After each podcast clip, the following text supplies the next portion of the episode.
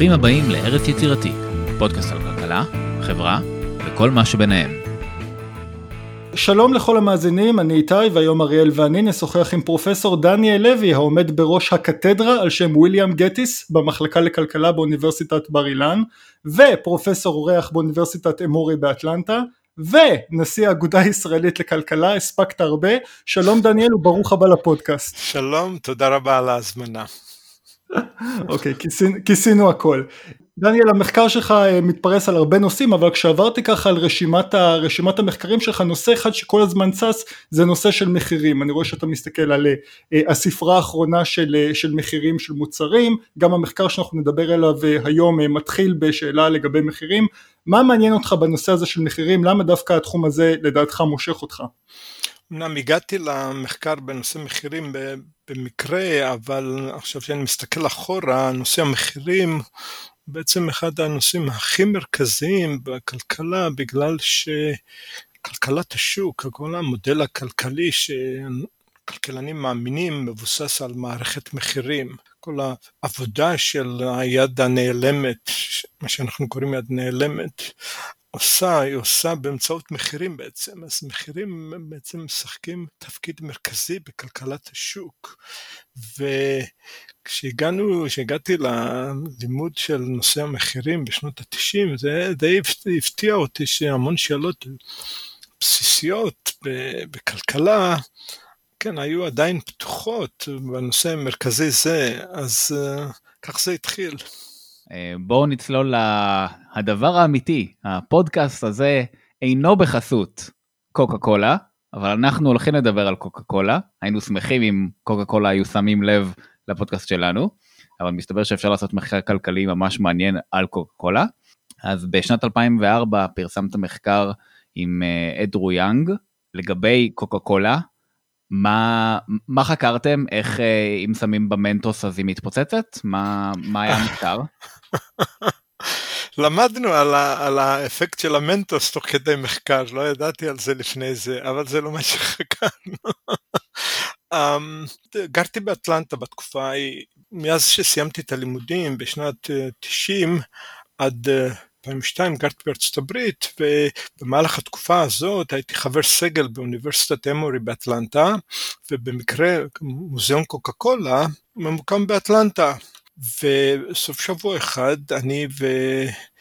ואשתי עם שני הבנים הלכנו לבקר במוזיאון קוקה קולה עכשיו, זה לא מוזיאון לכל דבר, זה פרופגנדה, מקום לפרופגנדה, כן, בואים ומראים את טעם החיים, איך שהם קוראים, קוראים לזה, כן, בעברית. והיה שם בחור צעיר ששימש כמעין מדריך תיירים כזה, שלקח אותנו ממקום למקום במבנה, ותוך כדי זה שהוא מספר לנו על ההיסטוריה של קוקה קולה, הוא העיר הערה ש... תפס את תשומת ליבי, הוא אמר, אתם יודעים, המחיר של קוקה קולה היה מהיום הראשון שהתחילו למכור אותו בשנת 1886 עד 1959, חמישה סנט.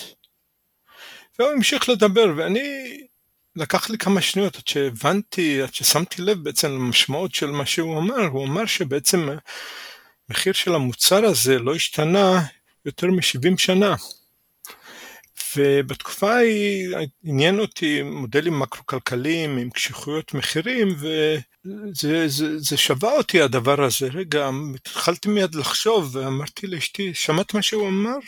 ואז כמעט בעצם יצא שדי השתלטתי על כל הקבוצה הזאת שהלכה, המשכתי לשאול אותו שאלות כל הזמן על הנושא הזה, ואנשים די כעסו עליי, מה?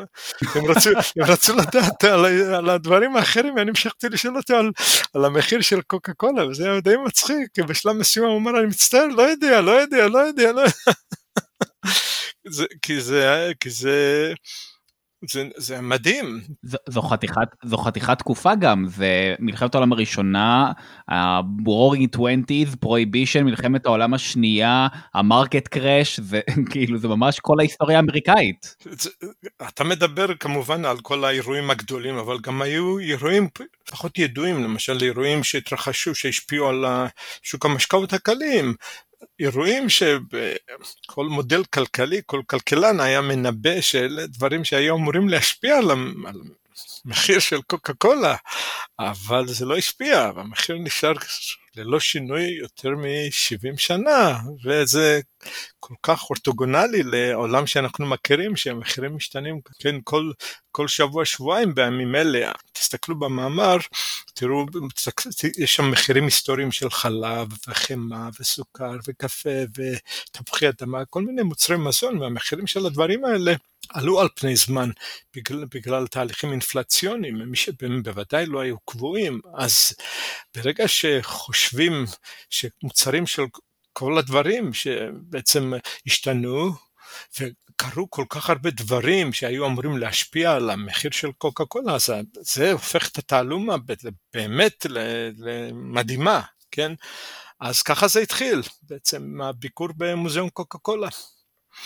וחזרתי למשרד, היה לי עוזר מחקר בשם אנדרו יאנג, עכשיו הוא פרופסור לכלכלה ב Texas Tech University שזה בסן אנטוניו, אבל אז הוא היה דוקטורנט, עוזר מחקר שלי, ואמרתי לו, תשמע, ראיתי את הדבר הזה, אתה רוצה לעזור לי? הוא אמר, בשמחה. ומאז אנחנו בעצם עובדים על, הפרו... על ה...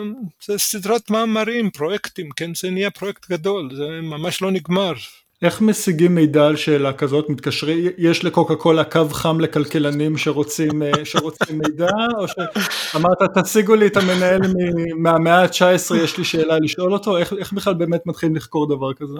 אז אה, קודם צריך קודם לבדוק את הדברים שידועים לקהל הרחב, אז הולכים מחפשים קצת בספרות הפופולרית, בעיתונים וכולי. ומצאנו ספרים שנכתבו על קוקה קולה, ובאמת מצאנו אזכורים של התופעה הזאת בספרים האלה, בספרים פופולריים, ואז יוצרים קשר באמת עם, עם ההיסטוריון של קוקה קולה.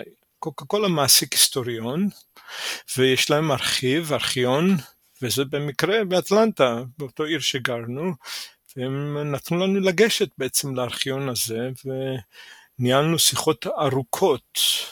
עם ההיסטוריון של קוקה קולה ונתנו לנו גישה די חופשית לחומרים שהיו בה, שהם מחזיקים בארכיון. אז ככה קיבלנו בעצם גישה להיסטוריה של קוקה קולה וזה מה שאפשר לנו בעצם לכתוב את המאמרים האלה, כך למדנו על ההיסטוריה של קוקה קולה ודרכו גם על ההיסטוריה של אמריקה, זו תופעה מאוד ייחודית. טוב, יש, יש כמה אנקדוטות מאוד מעניינות לפני שנגיע לפתרון אה, ש, שהמחקר שלכם מוציא, מה שאני מאוד אהבתי לגלות זה שבמלחמת ספרד אמריקה ב-1898 אה, מס הכנסה מטיל אה, מס על קוקה קולה מכיוון שהם טענו שהמשקה שלהם מרפא כאבי ראש ולכן הם תרופה אז מכיוון שהם תרופה הטילו עליהם אני רואה פה מס של שמינית הסנט והמחיר עדיין לא זז כתוצאה מזה. ממש ככה ו- ומה שאנחנו מלמדים הוא שכשמטילים מס המחיר צריך להתאים. דוקטור פמברטון הרוקח שהמציא את קוקה קולה שפיתח את הנוסחה הוא באמת שיווק את זה, הוא היה רוקח, והיה לו בית מרקחת, קראו לזה ג'קובס פרמסי, בית מרקחת של יעקב, ג'קוב, ברחוב פיץ' טרי באטלנטה, ומכרו את זה כתרופה באמת, ואם מסתכלים על הבקבוקים הישנים שהשתמשו, באמת זה נראה כמו בקבוק של תרופה, זה לא נראה בקבוק אה, של משקה, משקה קל. ו, ואז היה לו הברקה שאנשים באו והעוזר שלו כנראה התבלבל, מכרו, מכרו את זה מקולחן שם. וערבבו את זה עם, עם מים מוגזים, אבל לא, לא קרים. ואז הקולגה שלו, האסיסטנט שלו, מכר, ערבב בטעות מים מוגזים קרים, ואנשים מאוד אהבו את זה. בכלל, המים המוגזים זה היה טעות, ואחר כך הקור היה, תוספת הטמפרטורה זה היה אחר כך שינוי נוסף. אנשים אהבו שזה היה מוגז, לפני זה הם אה, ערבבו את זה במים עומדים, לא מים מוגזים. וככה זה, זה היה סוג של תאונה שקרה להם בבית מרקחת, אבל ככה הם גילו שבעצם תוסס, ככה זה צריך להימכר. ואז היה להם הברקה, גילו שאנשים אוהבים את המשקה הזה, אנשים באים לא בשביל כאבי ראש, כפי שהם פרסמו. דרך אגב, פרסמו את זה כתרופה להנגובר. אז זה הכאבי ראש שאיתם מתעוררים אם שותים הרבה בלילה, כן, לפני השינה. בעצם חשבו, רגע, אנשים אוהבים את זה, בואו נמכור את זה כמשקה רגיל, ואז עברו, במקום למכור את זה בקבוקים כתרופה, עברו למכור את זה מקולחן, וזה די מפתיע לחשוב עכשיו, אבל אז בית מרקחת היה מקום שצעירים באו בשביל לשתות משקה, משקה קל, כן, מקולחן. אז באותו ארכיון באטלנטה אתה ועוזר המחקר שלך יושבים ונוברים, אני רואה מתוך המאמר שאתם הוצאתם בסופו של דבר אה, שלושה הסברים אפשריים בעצם לתופעה שאתם רואים, שבמשך 74 שנה אה, מחירו של אה, בקבוק קוקה קולה נשאר 5 סנט. נכון, נכון. אם מסתכלים על סך הכל הערך התוצר נניח בשנת 1945, סך הכל הערך של הקוקה קולה, כמה שנמכר, כמה שהם יצרו ומכרו, זה היה בערך 0.13% מהתוצר המקומי הגולמי, מהתמ"ג של ארצות הברית. שזה משמעותי מאוד עבור מוצר אחד. כשחושבים על 0.13 אחוז, חושבים אולי זה עשירית של אחוז, טיפה יותר גדול, אבל תחשבו על מה מדובר, מדובר על מוצר עם מים, סוכר וכמה מרכיבים, וזה שיהיה 0.13 אחוז מהתמ"ג, זה די מדהים. החברה, היא השתמשה בכל הכוח שהיה לה לשמור על המחיר של חמישה סנט, כנראה משלוש סיבות. סיבה ראשונה היה בכלל בגלל זה חוזה מצחיק שהם חתמו עם שני עורכי דין שקנו מחברת קוקה קולה זכות לבקבק, זכות לשווק קוקה קולה בבקבוקים. הרי בהתחלה הם מכרו את המשקה מקולחן בעצם, כן? ו... וככה הם מכרו עד תחילת המאה בערך. ואז באו שני עורכי דין לנשיא החברה והם אמרו, אנחנו רוצים לקנות ממך זכויות למכור קוקה קולה בבקבוקים. הנשיא החברה אז, וודרוף, לא האמין שהם המוצר כזה אפשר יהיה לשווק אותו דרך באמצעות בקבוקים בעצם. מדובר על תקופה שבו טכנולוגיה של קירור ומקררים לבתים לא היה ממש נפוץ. היה, אבל זה היה מאוד נדיר יחסית. ווודרוף לא האמין בעצם ש... שאנשים, שזה יתפוס, ולכן הוא אומר, אה, אין שום בעיה, אתם רוצים למכור זכויות? אין בעיה, תקחו, חינם, בעצם הוא מכר להם את הזכויות. בחוזה הנשיא החברה מתחייב, וזה החלק המצחיק. אמרו, אה, אתם רוצים? אמכור לכם סירופ כמה שאתם רוצים במחיר שהם סיכמו, indefinitely, כלומר ללא תאריך תפוגה. עכשיו תחשבו רגע מה, מה, מה המשמעות של זה, ברגע שבעצם המוצר הזה החדש של משקה הזה קוקה קולה בבקבוקים כן תפס, פתאום נהיה פופולרי. שני העורכי דין האלה חילקו את ארצות הברית לשניים, אחד לקח חצי, חצי הצפוני, אחד לקח חצי הדרומי.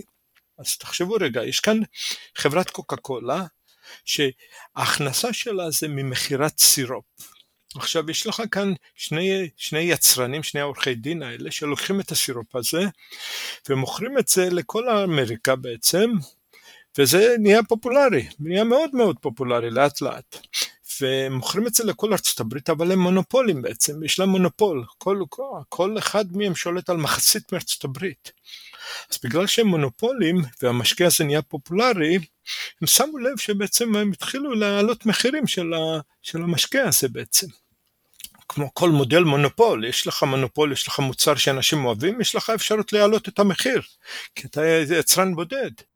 רק כדי לוודא שהבנתי את השוק, יש לנו את שני עורכי הדין, הם היחידים שיכולים למכור קוקה קולה בבקבוק, וחברת קוקה קולה מוכרת למעשה את הסירופ ש, ש, שנכנס לתוך הבקבוקים הללו. אנחנו מוכרת להם וה, והמבקבקים בעצם כל מה שהם צריכים לעשות זה לערבב את הסירופ עם מים ולבקבק אותם ולמכור אותם בבקבוקים. והם יכולים לגבות איזה מחיר שהם רוצים על הבקבוקים. לא רק זה, על, בדיוק על המשקה בתוך הבקבוקים שמוכרים את זה בבקבוק, אה, זה, זה, זה בשליטה הבלעדית שלהם, אבל המחיר שמשלמים לחברת קוקה קולה בשביל הסירופ קבוע. Mm-hmm. אז, אז היה להם תמריץ בתור מונופוליסט להעלות את המחיר, גם אם זה אומר לצמצם את הכמות של מספר היחידות של המשקה שנמכר. אבל בעולם כזה חברת קוקה קולה רק מפסידה, למה? אם, אם המונופוליסט הזה מעלה את המחיר של בקבוק קוקה קולה, כל הרווח העודף נשאר אצל המונופוליסט, לא אצל בחברת קוקה קולה, חברת קוקה קולה לא מקבלת מזה גרוש, כי הם תקועים עם מחיר קבוע של סירופ, אז אם הם מעלים מחיר ומצמצמים את הכמות הנמכרת, החברה פשוט, חברת קוקה קולה פשוט מוכרת פחות סירופ, ולכן מרוויחה פחות. בגלל זה לחברה היה תמריץ לנסות למנוע מהמונופוליסטים האלה להעלות את המחיר. אז היא בעצם נלחמה בחברות האלה. כל מיני תביעות משפטיות, והחברה בעצם בנקודה מסוימת עמדה לפשוט רגל בעצם, זה הגיע עד כדי כך, ורק אז שני, שני המונופוליסטים האלה הסכימו בעצם לפתוח את החוזה מחדש ולאפשר לחברת קוקה קולה ליהנות קצת מה, מהרווחים המונופוליסטיים שמהם הם נהנו. החוזה החדש אפשר בעצם להתאים את המחירים לפי העלויות, למשל אם מחיר הסוכר עולה, אז מחיר הסירופ אפשר יהיה להעלות אותו וכולי, כן? כי אחרת עד אז המחיר הסירופ היה תקוע, קבוע. וזה נתן בעצם לחברה תמריץ לשלוט כמה שיותר, למנוע עליית מחיר וללכת על כמות, כי זה היה מקור ההכנסה של חברת קוקה קולה, אם המחיר קבוע, אז איך אתה ממקסם את הרווח? למכור כמה שיותר. אז החברה בעצם ניסתה כל מה שביכולתה למנוע העלאת מחיר וכלים שהיא השתמשה בגלל שלא היה לה בעצם, היא לא שלטה במחיר לצרכן. מי שלט במחיר לצרכן? המחיר לצרכן כמו כל מיני רשתות שיווק, סופרמרקטים, תחנות דלק, מסעדות, מי שמכר את המשקה. אז היא בעצם ניסתה להשפיע על כל השוק הזה, על כל הקמעונאים האלה, מערכת עצומה של, של מקניזם ומנגנון שהם הקימו רק בשביל להשפיע עליהם, למנוע מהם להעלות את המחירים. הם עשו את זה בכל מיני דרכים, כן, קודם כל הפרסומות שלהם למוצר הכילו את המחיר, חמישה סנט היה חלק מפרסומת. אתם בטח ראיתם, כן, פרסומות ישנות של קוקה קולה, חמישה סנט מוטבע הוא חלק מהפרסומת. מרבית הפרסומות היו, היו ככה. גם פרסמו בעיתונים בכל רחבי ארצות הברית שהמחיר של קוקה קולה הוא חמישה סנט, only ניקל, כן, ניקל זה מטבע של חמישה סנט. הם גם עודדו את הקמעונאים לא להעלות את המחיר בזה שכל מי שלא העלה את המחיר אז הם נתנו להם כל מיני בונוסים. אז למשל הם מחלקים להם? כל מיני מתנות שיכלו לתת לצרכנים שאהבו, כל מיני הסובנירים, אנשים שאספו סובנירים, אז מגשים של קוקה קולה ומדחום של קוקה קולה ולוח שנה של קוקה קולה, היו עשרות מוצרים, עפרונות וכפרורים ומוצרים כאלה הם היו מחלקים לקמעונאים רק אם הם לא העלו מחירים. מי שהעלה מחיר, מענישים אותם, לא עוזרים להם, כן, מנסים לייצר את צעדיהם, וחלק מהדברים שהם עשו גבלו בחוקיות שלהם היה ככה מוטלת בספק, אז בשלב מסוים הם אפילו פרסמו הודעות בעיתונים, פרסומות ענקיות בערים גדולות שבהם הם טענו דברים מן הסוג, כשהם ראו שלמשל איזה רשת שיווק גדולה העלה את המחיר של קוקה קולה, הם פרסמו בעיתונים המקומיים, במקומות האלה, לא העלינו את המחיר הסיטונאי ולכן אין שום הצדקה, ל...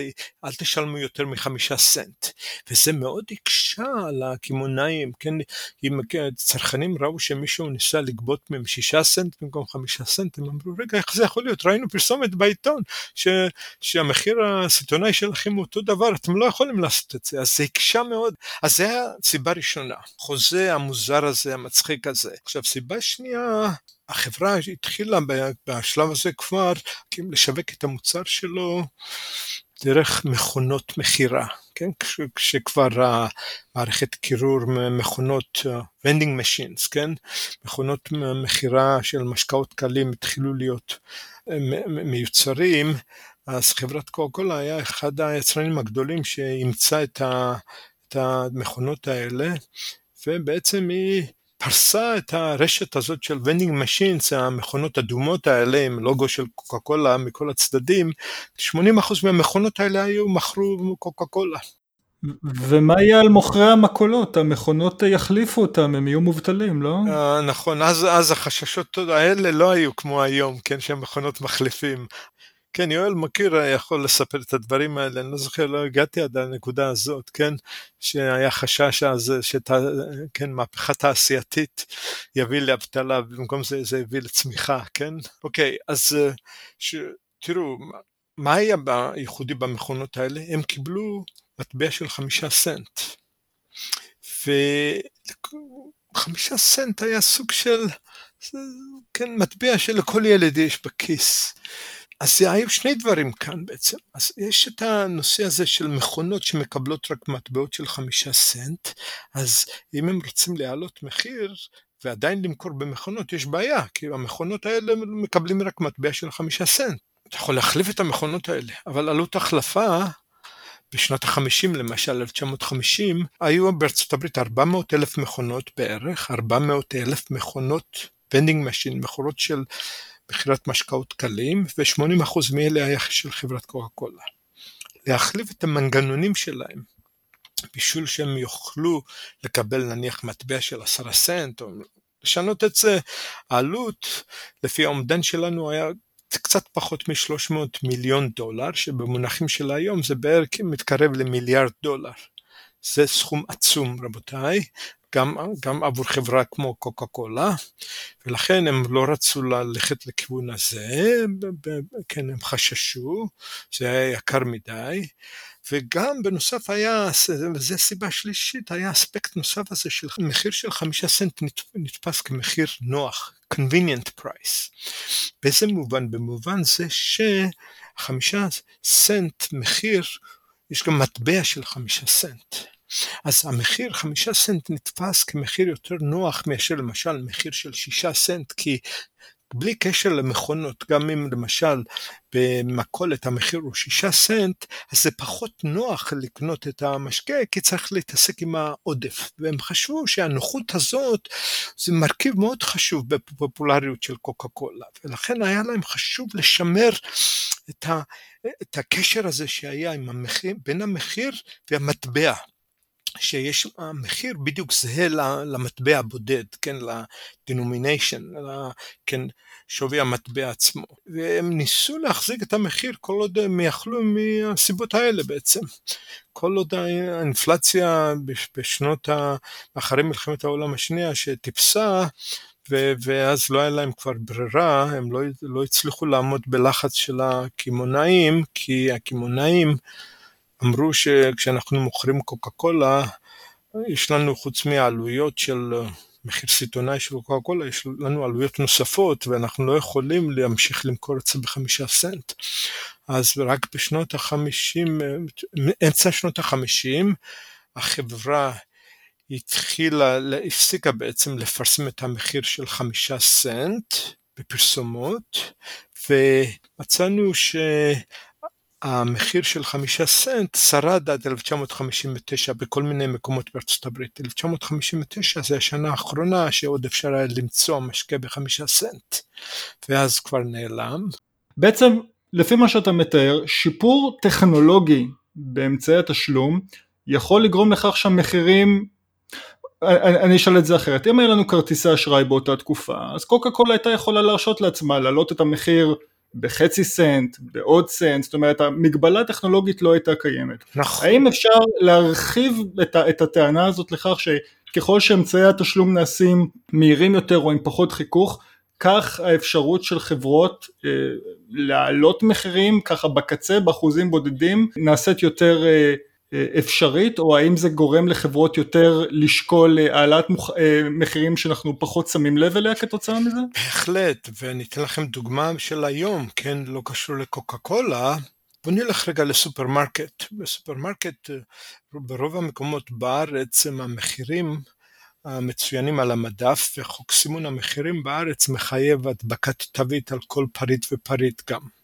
עכשיו יש טכנולוגיה אחרת, Electronic Shelf Labels, תוויות מחירים אלקטרוניות.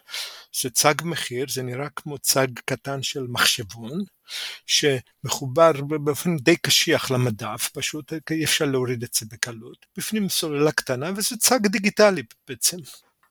המוכר, המשב, בעל החנות, שולט בעצם מה יוצג שם, אז הוא יכול לשים שם, לשנות, אחד הדברים שהוא יכול לעשות, הוא לשנות מחיר במחשב, וזה ישר ישתנה במצב, במדף המחיר, הוא לא צריך, לא צריך להתעסק עם התוויות מחירים האלה, שזה החלק היקר בהתאמת מחירים, מלבד כמובן המחשבה שצריך להקדיש, כן יש את העלות החשיבה, צריך לחשוב מה המחיר האופטימלי.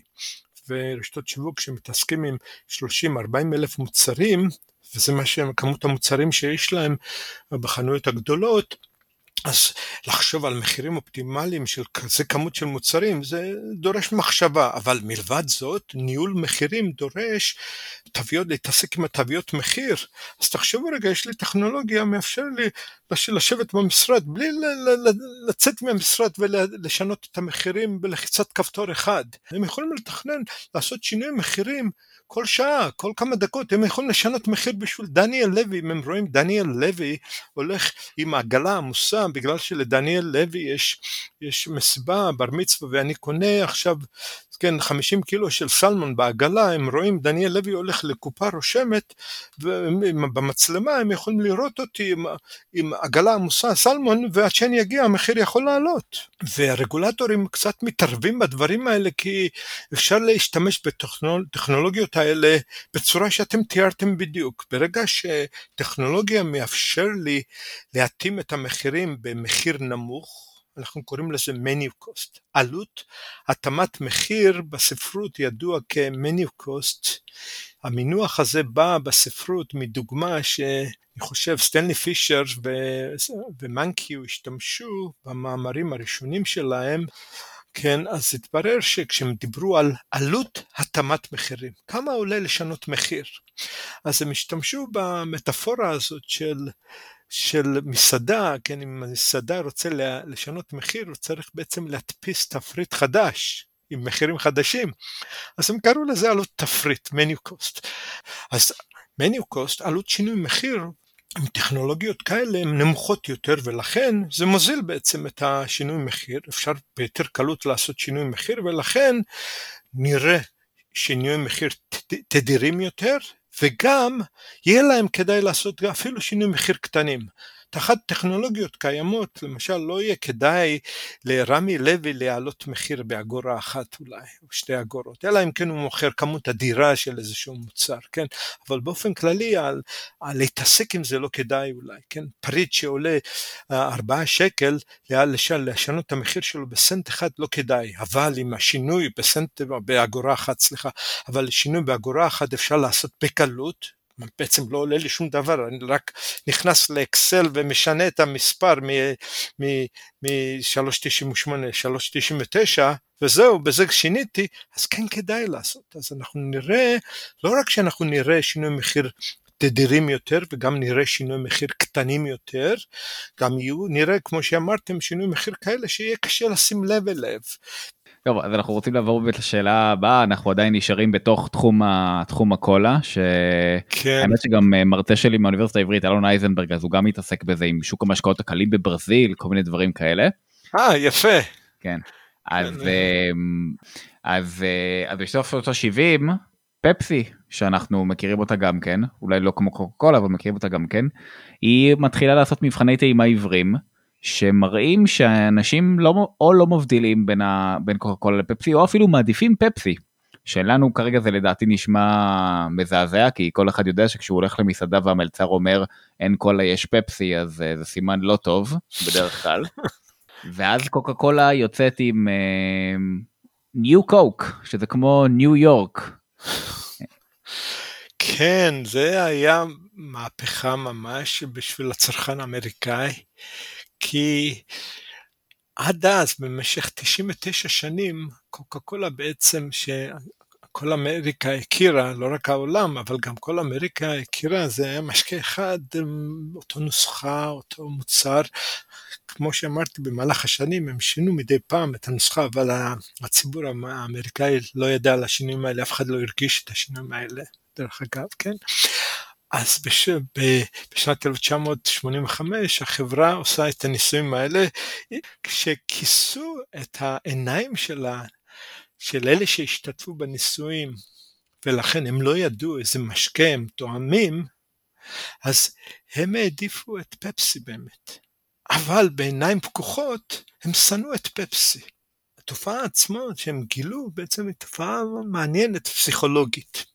הציבור האמריקאי היה מאוד מאוד מחובר למוצר הזה, קוקה קולה, מעבר למשקה המתוק שיש בבקבוק.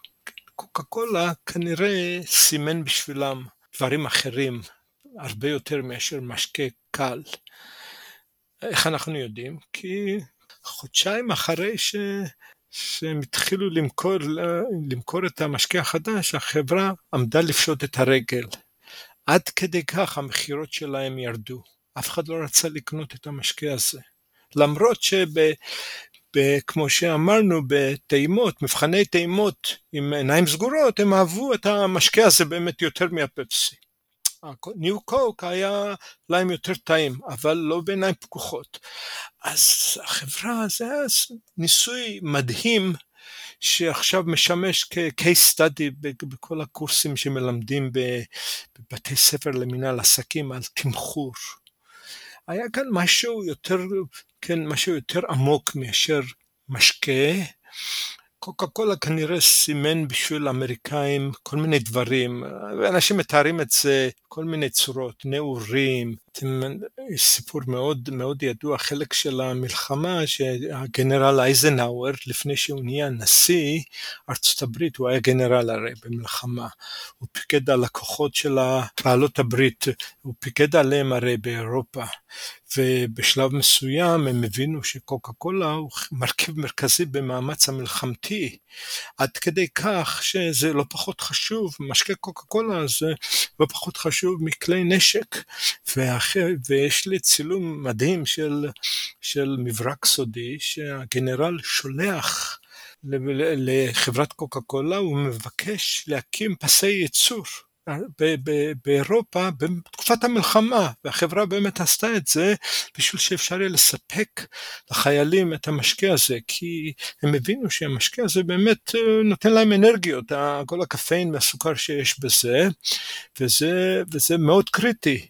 אז, אז החיילים האלה שחזרו אחרי המלחמה לארצות הברית, במהלך המלחמה קוקה קולה הזכיר להם את הבית, את האישה, את החברה, ו... וזה היה חלק כנראה מאוד חשוב לאספקט הפסיכולוגי של התלות שלהם בקוקה קולה. וכשהם חזרו הברית אחרי המלחמה, הם היו הצרכנים הכי, הכי נאמנים, והם המשפחות שלהם. אז פתאום בא כן, נשיא חברת קוקה קולה, ובגלל איזשהו ניסוי מעבדה שהוא עשה, מחליט לשנות את המוצר. בשביל הרבה אמריקאים זה היה בגידה. תחשבו רגע מה קרה, כל יום קיבלו, אחרי שהם עשו את זה, כל יום התקבלו בערך 8,000 שיחות טלפון, תלונות, כל יום, לחברת קוקה קולה באטלנטה. ו- ואלפים של מכתבים. במהלך תקופה של אה, חודשיים הגיעו בערך 400, 400 אלף מכתבים ושיחות טלפון מאנשים אה, שהתלוננו, ודברים שהם אמרו שם זה לא ייאמן, הם דיברו כאילו שחברת קוקה קולה הרגה את האלוהים עצמו, הם דיברו על כאילו שקוקה קולה זה סוג של אלוהים בשבילם. אז אה, החברה אחרי חודשיים התנצלה והחזירה את הקוקה קולה המקורי תחת השם שעכשיו אנחנו מכירים אותו, קוקה קולה קלאסיק, וזה בעצם מה שהציל את החברה. אני רוצה לשאול, דניאל, אני רוצה לשאול שאלה פרובוקטיבית בנושא הזה, כי אבא שלי הוא גם מרצה למנהל עסקים, והוא כמובן, ניוקו, אה, כמו שאמרת, זה ממש case study מאוד ידוע. כן. אז יש אה, תיאוריות קונספירציה שאומרות שהכל היה מתוכנן מראש, כן? שחברת קוקה קולה, בשביל להילחם בקמפיין הזה של פפסי, אז היא אמרה, אנחנו נעשה ניו קוק, ואז אנשים ישנאו את זה, ובעצם ברקע אנחנו נמשיך לייצר ולעשות קלאסי קוק, ואז אנחנו נציף את השוק בקלאסי קוק, כי זה מה שהם רוצים באמת. אבא שלי חושב שזה לא נכון, שהם לא היו עושים משהו כזה ריסקי, אבל אני, אני, אני מת לדעת מה אתה חושב על הנושא. אני מסכים עם אבא שלך. מצוין. והברנד ניים כל כך, זה היה כל כך valuable, זה יותר מדי מסוכן באמת לעשות שינוי כזה, וכשהגויזטה שהיה נשיא של חברת קוקה קולה, הוא היה CEO של קוקה קולה בשנת 1985, כשהשינוי הזה נעשה, כשהוא נשאל את אותו שאלה, התשובה שהוא או אולי הסגן שלו שהם נשאלו על הש... את השאלה הזאת, הנה התשובה שלהם. אנחנו לא עד כדי כך חכמים, אבל אנחנו גם לא עד כדי כך טיפשים שהיינו עושים כזה ניסוי. מה אתם מנסים בעצם, ב... יש לכם מחקר חדש לך ולאנדרו יאנג שעוסק בדיוק בתחום הזה ואתם אה, חוקרים משהו שנקרא implicit contract, חוזה משתמע. מה אתם בעצם מנסים לכמת פה בסיפור הזה של ניו קוק? כן, מה שאנחנו אומרים, אנחנו מנסים באמת להסביר את התלות הזאת של ארצות הברית במונחים כלכליים, כן? אז יש לסוציולוגים יש את השפה שלהם לתאר את הדבר הזה, לפסיכולוגים יש את השפה שלהם. לנו, לכלכלנים, יש מושג שנקרא קשר, קשר טווח ארוך, או long term relationship, או לפעמים אנחנו קוראים לזה גם implicit contract. אני קורא לזה נישואין, אתה יודע, אבל כאילו... סוג של מעניין, יפה. עכשיו, קולגה שלי, דרור גולדברג, הוא תיקן אותי, הוא אמר שהמושג הזה בעברית נקרא חוזה מכללה. אז מה זה חוזה מכללה, או implicit contract? זה חוזה לא כתוב. אבל יש בזה כמה דברים מיוחדים, זה חוזה או לא כתוב, זה אומר שזה לא מחייב, כי זה לא כתוב. אלא מה? לשני הצדדים יש תמריץ בעצם לקיים את התנאי החוזה הלא כתוב הזה, שני הצדדים בעצם יפסידו משהו, ולכן זה סוג של חוזה בעצם, למרות שזה לא כתוב. במאמר השני בעצם אנחנו תיארנו את האספקטים האלה של החוזה. אז מה זה, מה, על מה אנחנו דיברנו? אמרנו שבעצם חברת קוקה קולה בעצם פרסמה כל השנים האלה את המחיר נניח חמישה סנט בכל פרסומת, מדובר על מיליונים של פרסומות על פני שנים, ובחוצות, בעיתונים, בטלוויזיה, ברדיו, חמישה סנט היה בכל מקום. אז בעצם זה נהיה חלק מהמוצר עצמו. עכשיו, במובן מסוים זה גם שיקף סוג של מחויבות מחברת קוקה קולה. זה לא מחייב אף אחד כמובן, זה לא חייב אף אחד, אבל, אבל בגלל שזה נהיה חלק מהמוצר, זה בעצם הפך סוג של, אוקיי, תסמכו עלינו, זה המוצר האמיתי שאתם מקבלים, the real thing, כך פרסמו וחמישה סנט היה חלק מהמוצר האמיתי, כן, מהדבר האמיתי. תיזהרו מחיקויים, ולא ייאמן כמה חיקויים יצרו. להסתכל על החקיינים שניסו למכור קוקה קולה במהלך כל התקופה הזאת, היו יותר מ... לפי אחד הדיווחים, היו יותר מ-500 חברות או יצרנים שניסו לחקות את חברת קוקה קולה, את המוצר הזה, והם נתנו לזה כל מיני שמות, באמת, אם אני יכול לתת לכם דוגמאות, אפריקולה, אמריקולה, אללה קולה, בולה קולה, קפה דה קולה, קרבו קולה, קנטי קולה, כיסא קולה, קוקו קולה. זה, זה פשוט להתגלגל מצחוק כששומעים את הרשימה הזאת. מה הנקודה?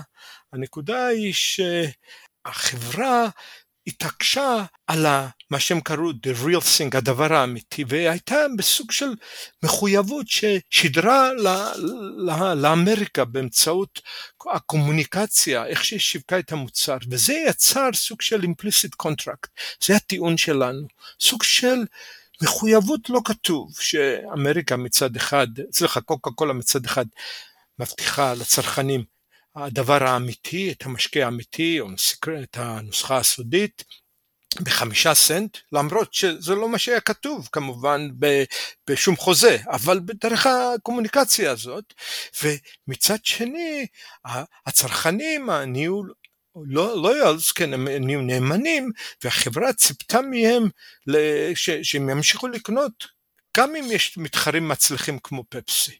אז זה היה סוג של implicit contract ששני צדדים רצו לקיים, וכשהחברה, היה להם תמריץ, וכשהחברה בשנת 85 החליפה את הנוסחה הסודית, בעצם היא הפרה, הפרה את החוזה הזה הלא כתוב, ואמריקה הרגישה שהיא נבגדת בעצם, סוג של אוקיי, הם מפרים את החוזה הזה. ואנחנו מפרשים את ה... את ה האפיזודה המעניינת הזאת, הניסוי הזה של, של ניו קוק, של קוקה קולה החדש בשנת 1985, כסוג של הפרה של חוזה.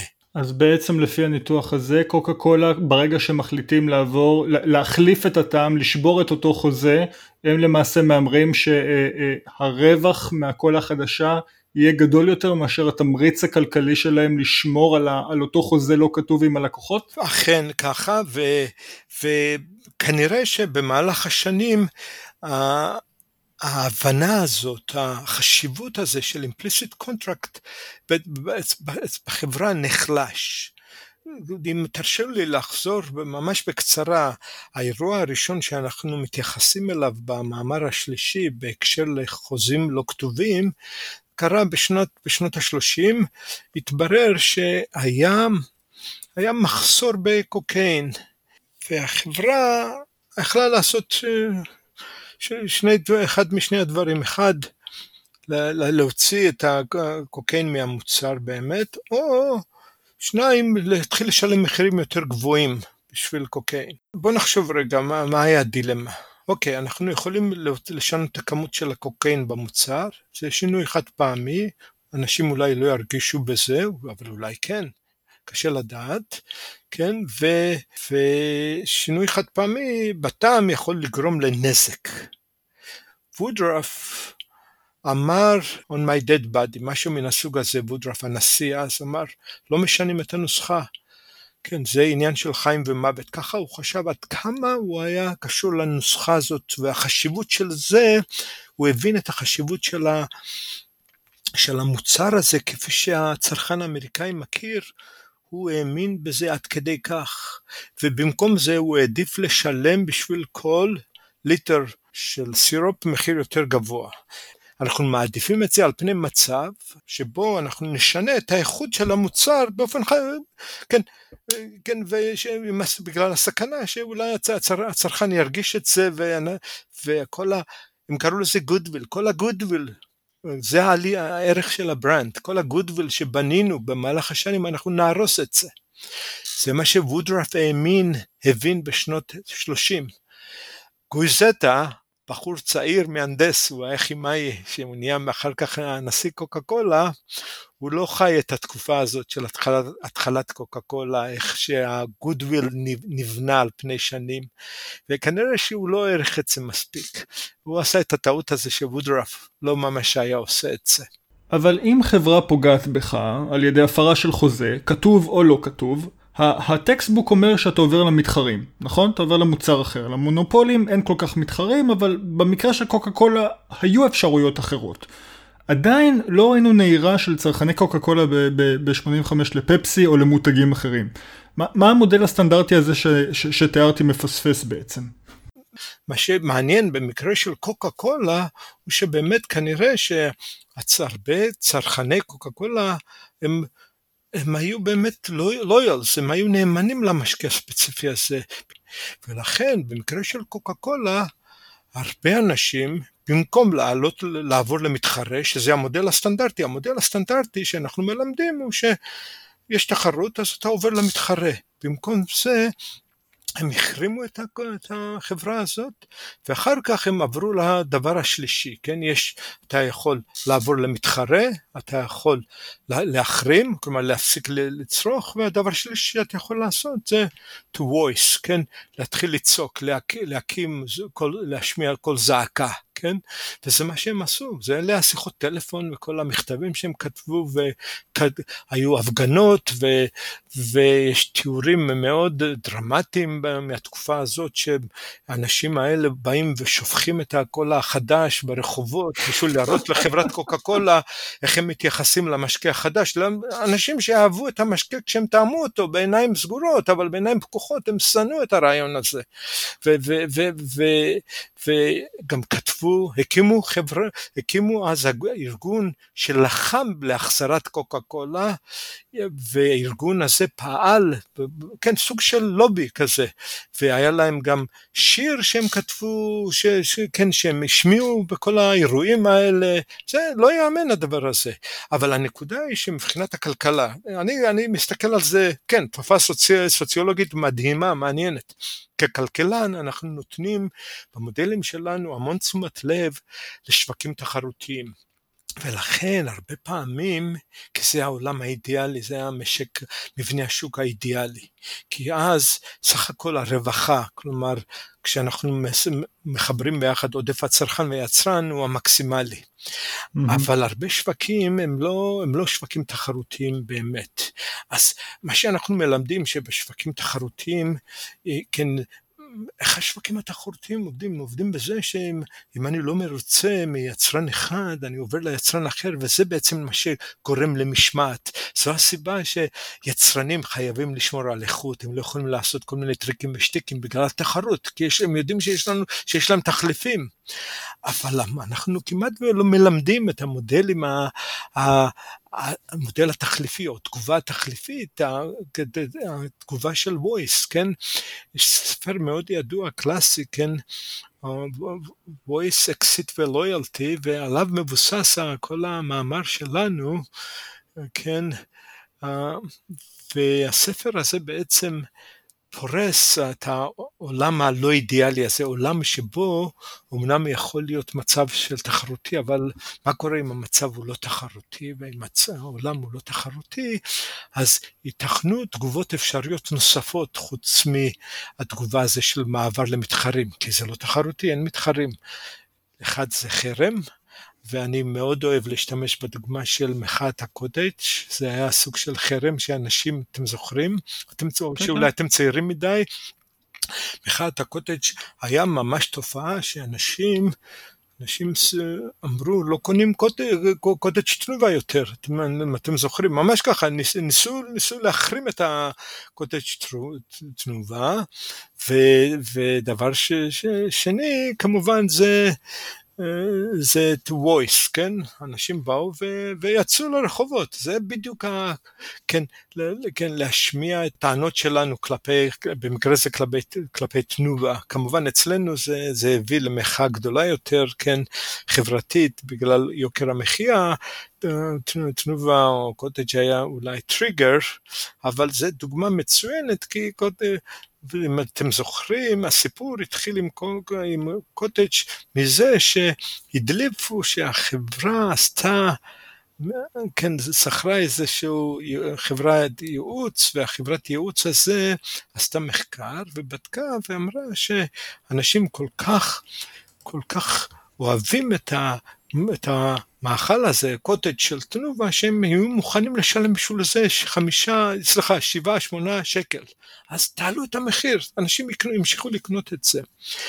ו, ו, וכשזה דלף, זה נתפס כלא התנהגות לא הוגנת. אוקיי, okay, אז אנחנו פה לקראת סיום. אולי uh, ככה כשאלה אחרונה, יש לך איזשהו uh, מסר לסטודנטים שלומדים עכשיו מנהל עסקים ורוצים להסתכל על uh, קוקה קולה כאיזשהו מודל לחיקוי האם יש איזה שהם לקחים בתחום הביזנס ששווה ללמוד מהסיפור הזה שלא נגענו בהם עד עכשיו?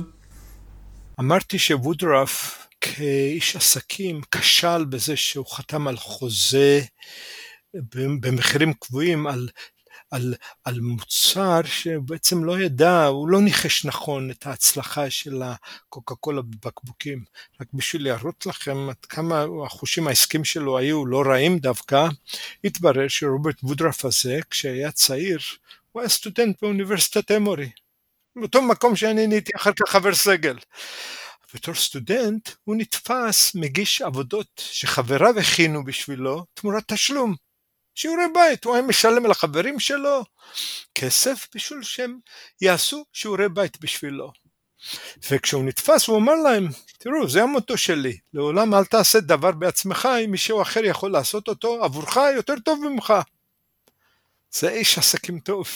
נכון. זרקו אותו מאוניברסיטה כמובן, ובסוף, אחרי שהוא נהיה איש עשיר, איש עסקים מצליח, הוא תרם רבות לאמורי, כל כך הרבה כסף, שהפסל שלו עכשיו עומד באוניברסיטת אמורי מול הספרייה בקמפוס, פסל של וודרף, למרות שזרקו אותו בתור סטודנט, אמורי עכשיו ידוע כקוקה קולה יוניברסיטי בגלל התרומה העצומה שהם קיבלו בחברת קוקה קולה בעצם. רק, רק נשאר שתגיד שהתקן שלך הוא בסבסוד של, אותו, של אותה תרומה. אה, אני לא יכול לאשר את זה, אבל מה שאני כן יודע שבהשקעות של אוניברסיטת אמורי הם עדיין מחזיקים במניות של חברת קוקה קולה שבעצם זה מה שהם קיבלו, הם קיבלו את המניות מהחברה והם המשיכו להחזיק במניות האלה והערך של הדברים האלה המשיך לעלות וממשיך לעלות בינתיים בהצלחה לא קטנה. יפה מאוד, אז אני שנים לא שתיתי משקאות מוגזים, אבל בעקבות השיחה הזאת האמת מתחשק לי קוקה קולה. אז אה, פרופסור דניאל לוי, תודה רבה. תודה רבה, ממש נהניתי, כל טוב. אנחנו היינו ארץ יצירתי, אורי כץ, איתי טישנבסקי ואריאל קרלינסקי. בהערות הפרק אפשר למצוא קישורים לספרים, מחקרים ודברים נוספים שדיברנו עליהם. אפשר למצוא אותנו בפייסבוק ובכל אפליקציות הפודקאסטים. תעשו לנו לייק ותשתפו עם חברים. נתראה בפרק הבא.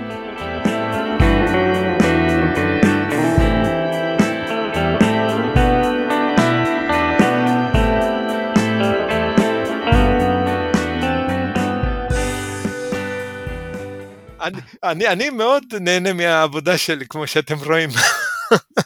הלוואי על כולנו. אני מאחל לעצמי ליהנות מהעבודה שלי כמו שאתה נהנה, אבל לא. תשמע, כשאני מסיים קורס, תמיד אני נותן להם את הטיפ שלי, מה הסוד להצלחה, או חיים מאושרים בחיים, וזה מה שאני מספר להם, רבותיי, זה, אני, הנה טיפ, כן, לחיים מאושרים, מה הטיפ? הטיפ הוא שתחליטו מה אתם רוצים לעשות בחיים, זו החלטה קשה, כי אנשים, אנשים לפעמים נאבקים עם זה, צעירים, אנחנו לא יודעים מה אנחנו רוצים לעשות, אבל נחליט את זה, ואז כל מה שצריך לעשות זה למצוא מישהו שישלם לנו בשביל לעשות את זה בדיוק, זה הכל, זה הסוד.